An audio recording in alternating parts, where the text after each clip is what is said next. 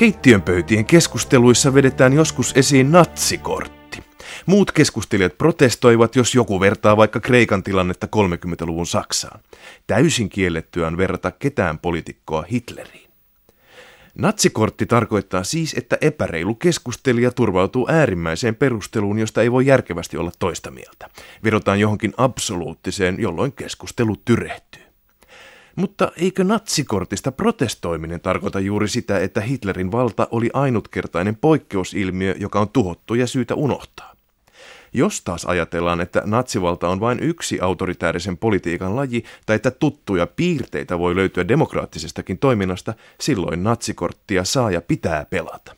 Jos Hitleristä ei enää tänään puhuta, niin miten voimme oppia historiasta?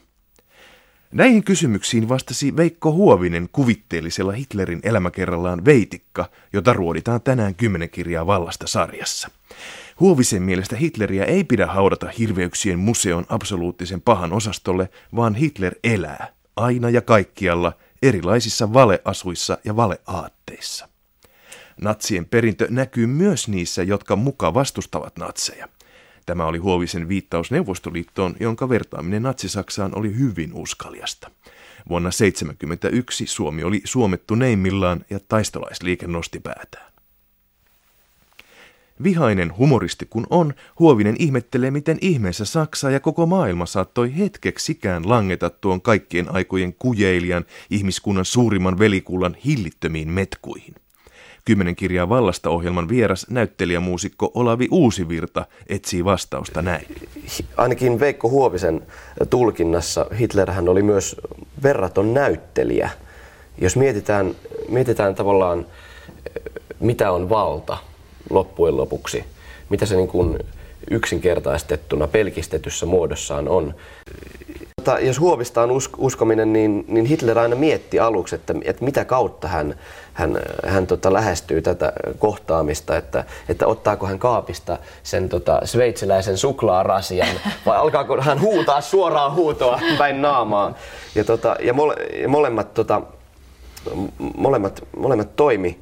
Hitler oli tarkkanäköinen. Vallassa on aina kyse näyttelemisestä.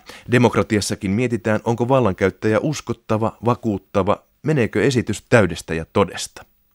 Vallan on tehtävä vaikutus. Sen täytyy häikäistä ja houkutella. Siinä, että valta todella näyttää vallalta, natsit olivat suuria neroja.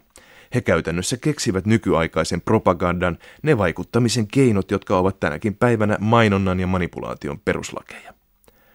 Vakuuttavat puitteet peittävät aina ajatusten tyhjyyden.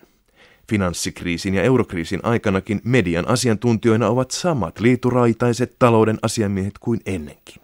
Vaikka he olisivat väärässä ja ajaisivat maailman perikatoon, kaikki ottavat heidät todesta. Humoristin resepti diktaattoreja vastaan on se, että heidät pitää tehdä naurunalaisiksi. Heidät pitää nauraa vallasta.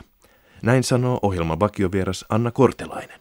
Huovinen väittää, että siinä naurussa on tavallaan sen, sen hirmuvallan vastustamisen mahdollisuus juuri siinä, että ruvetaankin nauramaan. Ensin joku uskaltaa vähän jo yskähtää ja sitten muut alkaa nauraa mukana.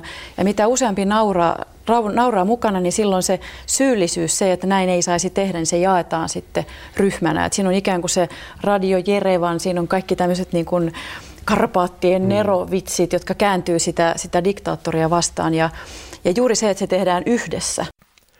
Tosikkomainen idealismi, herkkäuskoisuus ja alttius imartelulle luo tilaa Hitlereille. He syytävät keitokseen vielä kaunaa, kateutta ja sopivan viholliskuvan.